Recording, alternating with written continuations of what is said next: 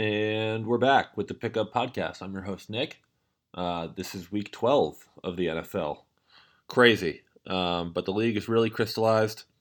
Um, it's very obvious who is good and who is not good. Um, and we will get into the water cooler pack here. So we'll start with question one uh, Will the Niners and Patriots keep it rolling at home and both win? Uh, we got the Cowboys going to the Patriots and the Packers going to the Niners. Neither of those opponents are, are real slouches, um, especially the Packers, although they've been sort of hard to figure out. Uh, I, I do think that the Patriots have been in sort of survive and advance mode where any win is good enough. It doesn't matter if it's pretty. There have been so many injuries. Let's just get out of this one alive. I think this week might be the week where they sort of put on a show.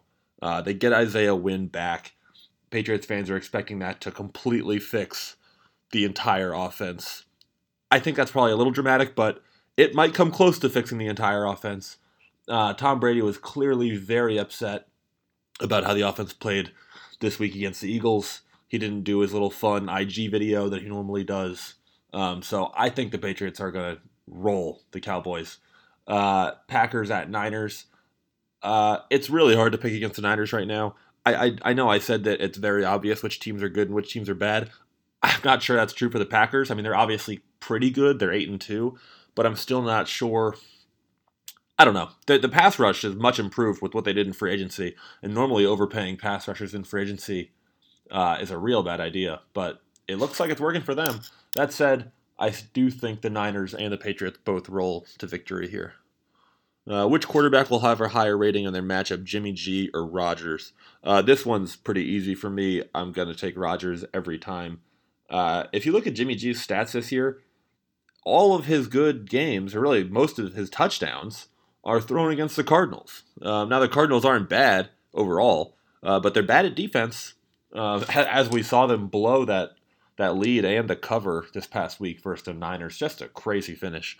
Um, but yeah, I, I, think Jimmy G is a bit of a fraud uh, in that he really has only performed well against the Cardinals.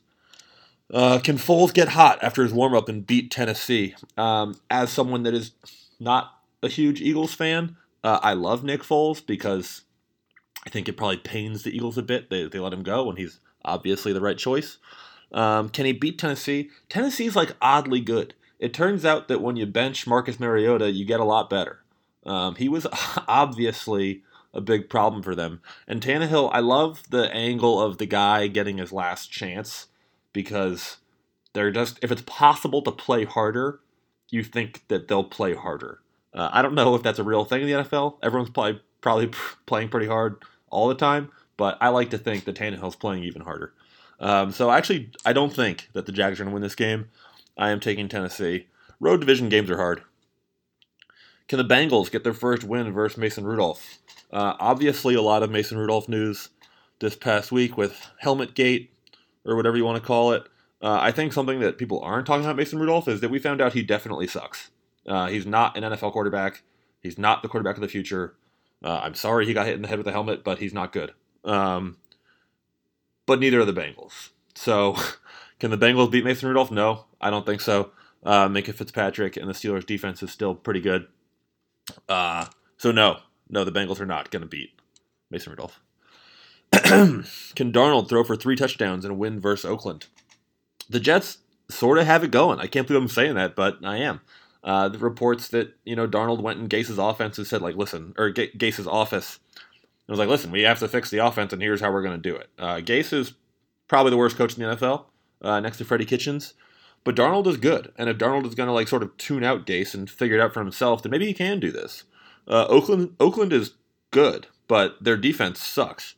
Um, can he throw for three touchdowns in a win? I mean, he just had his best game ever, throwing for four touchdowns if I was like a big Jets fan, I'd obviously think this was realistic, but trying to be a little more objective, uh, no, I don't think he's going to throw for three touchdowns and a win. But you get pretty good odds on it. You get a lot of points here. So if you're feeling good about Darnold and you want to take yes, I, I wouldn't blame you. Um, but no, I, I, think we're getting a little ahead of ourselves in the Jets. They're, they're still bad, and the Raiders are not. Um, that's going to do it for us. Uh, thanks, guys, and see you next week.